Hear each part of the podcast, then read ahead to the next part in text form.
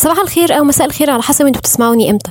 أنا نهى نصار ودي حلقة جديدة من ست حلقات نهى بودكاست الموسم الثامن واللي هكون معاكم فيها كل يوم خميس. وكل حلقة هتكون عن تأثير الذكاء الاصطناعي سواء سلبي أو إيجابي. ودلوقتي هتكلم عن الذكاء الاصطناعي والملكية الفكرية. يشهد مجال الذكاء الاصطناعي تطورا ملحوظا وهذا يثير العديد من الأسئلة حول الملكية الفكرية وحقوق الملكية الأدبية المتعلقة به.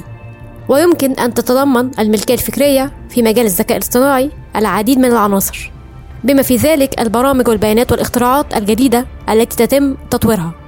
ومن المهم ملاحظة أن الملكية الفكرية في مجال الذكاء الاصطناعي تختلف عن الملكية الفكرية الأخرى حيث يتم استخدام البيانات والمعلومات من مصادر مختلفة لتدريب النماذج الذكية. وفي بعض الحالات يمكن للنماذج الذكية التي تم تدريبها على هذه البيانات أن تنتج نتائج تنتمي إلى مجال الملكية الفكرية مثل الأعمال الأدبية والفنية.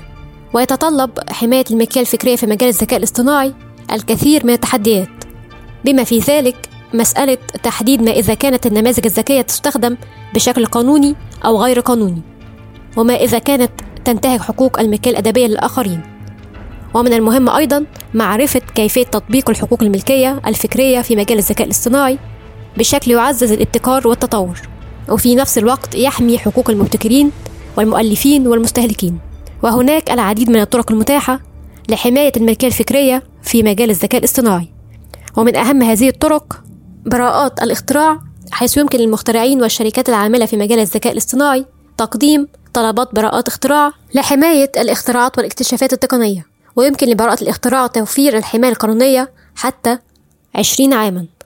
وبالنسبة لحقوق النشر يمكن للمؤلفين والشركات العاملة في مجال الذكاء الاصطناعي حماية حقهم في الأعمال الأدبية والفنية مثل الكتب والمقالات والأفلام والموسيقى من خلال تسجيل حقوق النشر التي تمنحهم الحق في الاستخدام الحصري للعمل وتوزيعه وتعديله. وأيضا العلامات والاتفاقيات التجارية من خلال الاتفاقيات السرية واتفاقيات نقل التكنولوجيا والترخيص. ويمكن لهذه الاتفاقيات تحديد الحقوق والالتزامات والشروط المتعلقة بالملكية الفكرية. وبكده انتهت حلقة النهاردة من بودكاست ما تنسوش تعمل like أو subscribe. لو عندكم أي معلومة إضافية بخصوص حلقة النهاردة أو اقتراح على الحلقة الجاية شاركوني بيها في ال comments. bye!